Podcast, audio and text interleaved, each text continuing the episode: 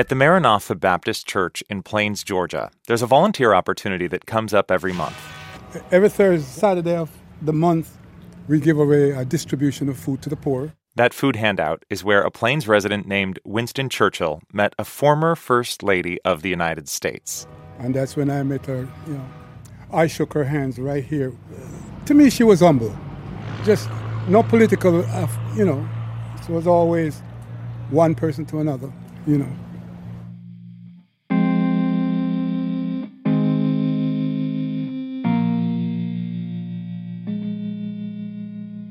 Rosalynn Carter was born and raised in Plains, like her husband, former President Jimmy Carter. They were married for almost eight decades, and on Sunday, she died at the age of 96. Remembrances are now pouring in from around the world, but in the tiny town of Plains, population just over 500, people knew the Carters personally. Mrs. Carter was known for impactful global projects that had local roots, like butterfly gardens. Plains resident Annette Wise helped her build the first one after the former First Lady learned about the worldwide decline in insect populations. So, that one garden that started in her front yard, we wanted to have milkweed in it and native plants and plants that would attract butterflies and serve as a habitat for them. But that one garden has led to over 3,000 gardens scattered all around the United States. Consider this. Although she only served for one term, Rosalynn Carter transformed the role of First Lady, and her influence continued for decades after she and President Carter left the White House. From NPR, I'm Ari Shapiro. It's Monday, November 20th.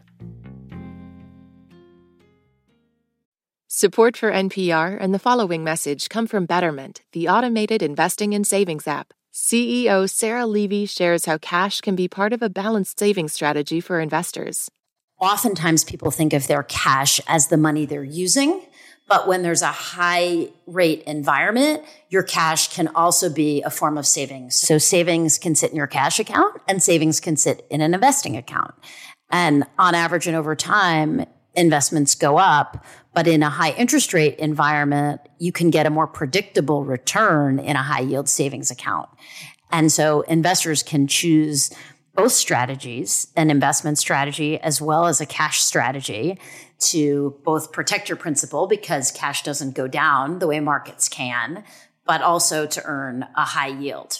Learn more about high yield cash accounts at betterment.com. Investing involves risk, performance not guaranteed. Cash reserve offered through Betterment LLC and Betterment Securities. Betterment is not a bank.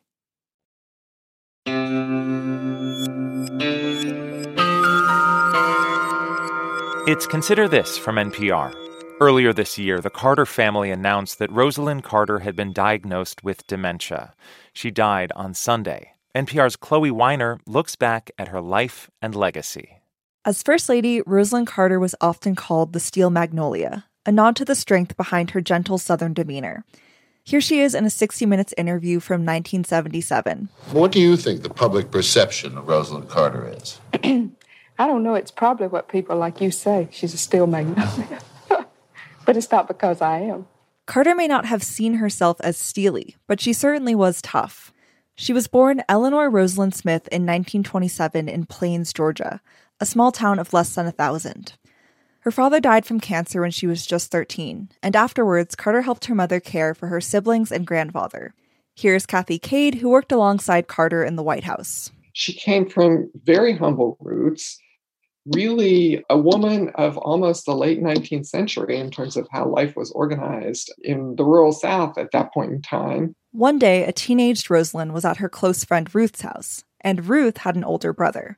His name was Jimmy. When Rosalynn saw a photo of Jimmy on her best friend's wall, she thought he was the most handsome man she'd ever seen in her life. That's Kate Anderson Brower, author of the book First Women.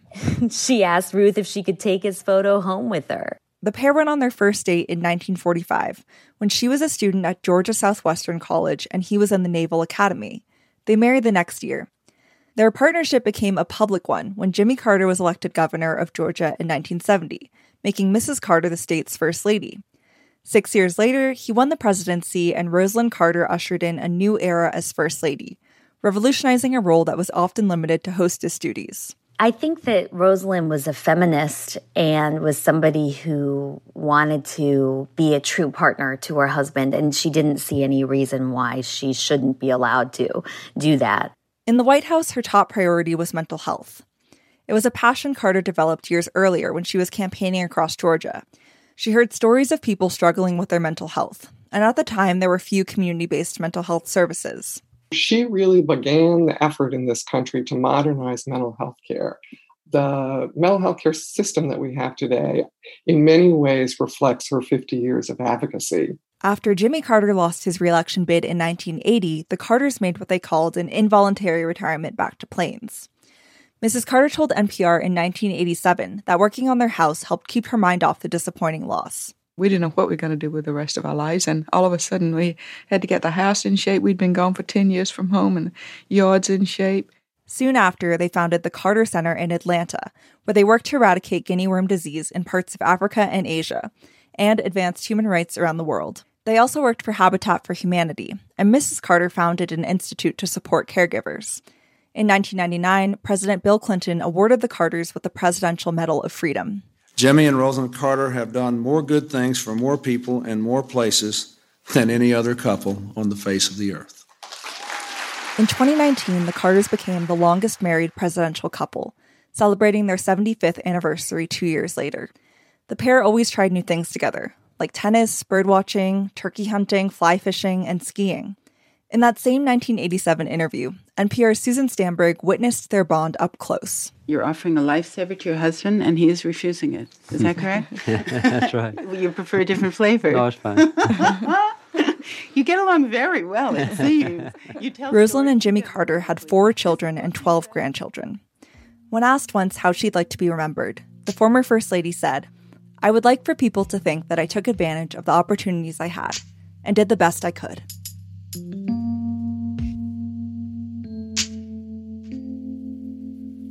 That was NPR's Chloe Weiner.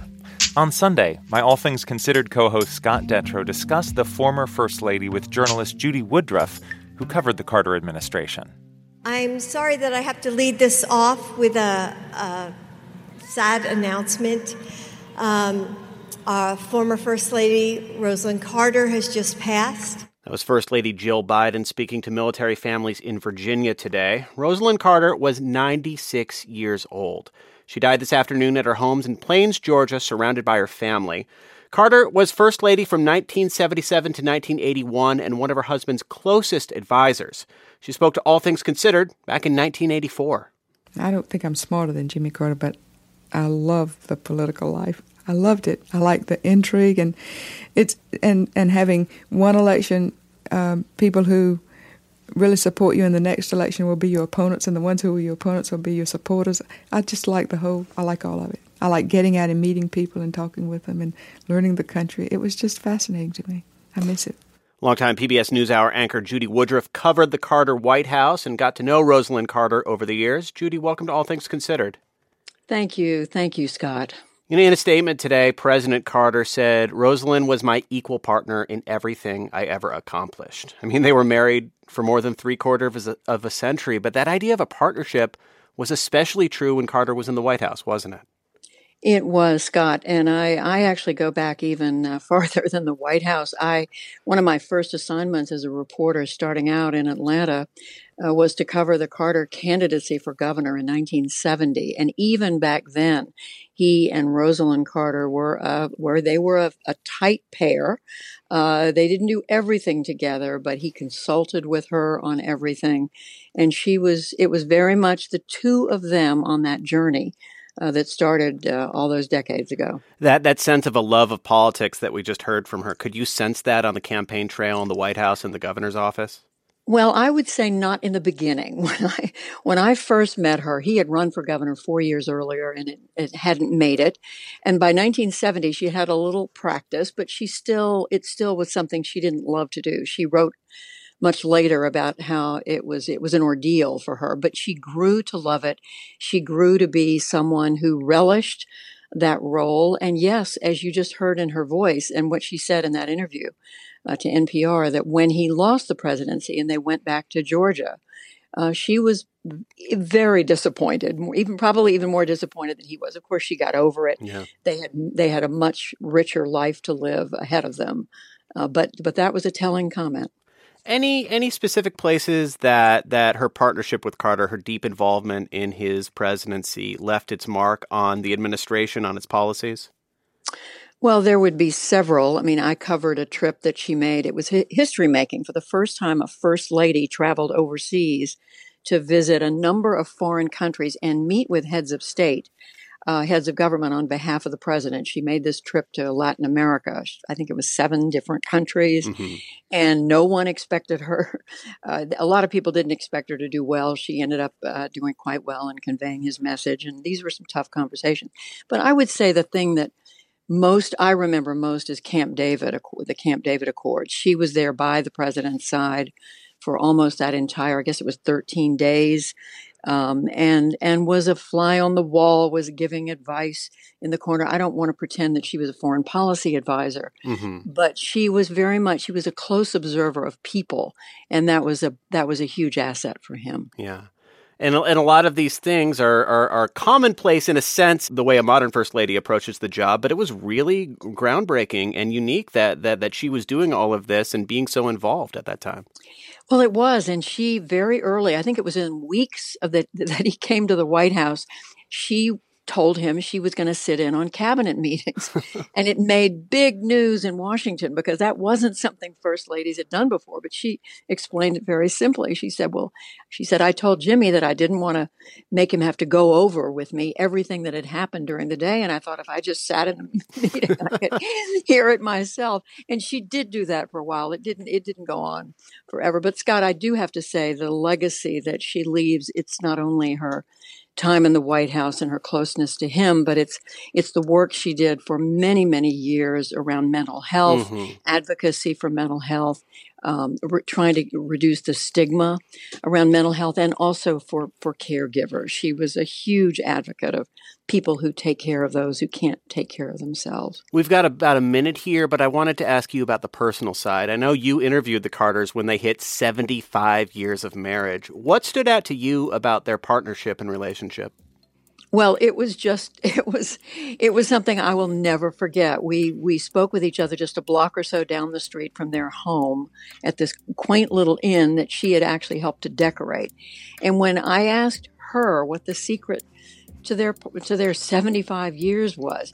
She said, and I don't this isn't an exact quote, but she said we give each other space, which is so interesting given how close they are. Yeah. That, she, that was the first thing she said. But then she of course went on to say we do things together. We go birding, we go fly fishing and mm-hmm. so forth and so on. But she she was very much her own person at the mm-hmm. same time. She was a partner for him. That was journalist Judy Woodruff remembering First Lady Rosalynn Carter, who died Sunday at age 96. We had additional reporting in this episode from Grant Blankenship.